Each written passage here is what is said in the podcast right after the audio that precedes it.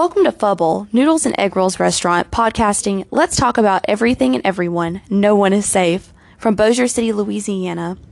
It is 2021 with the corona variants threatening. We are in the middle of winter, but Louisiana is still hot. Wait, it just dropped to freezing cold just now. It remains and goes that business is slow, but that is what makes us exclusive. So thanks to all friends and family and all loyals. Thanks everyone, past and present customers, for their support through the years. Celeste ramen count is times 100 plus 20. Mask mandate has been lifted, and Fauci is an idiot, but we continue to persevere.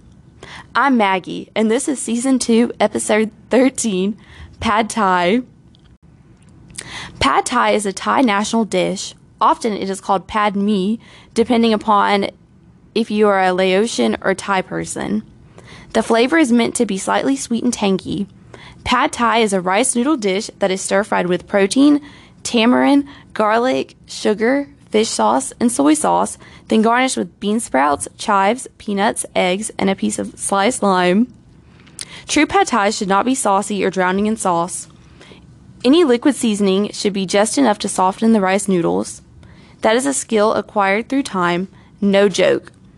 Pad Thai has evolved through the years in such ways as some will use ketchup in place of tamarind or green onions instead of chives.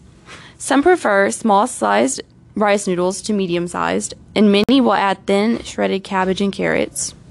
At the Fubble, we use small sized rice noodles and never use ketchup. That just sounds like an abomination. Even though tamarind helps give it a sour kick and adds volume to the dish, it is a hard pass at the Fubble restaurant.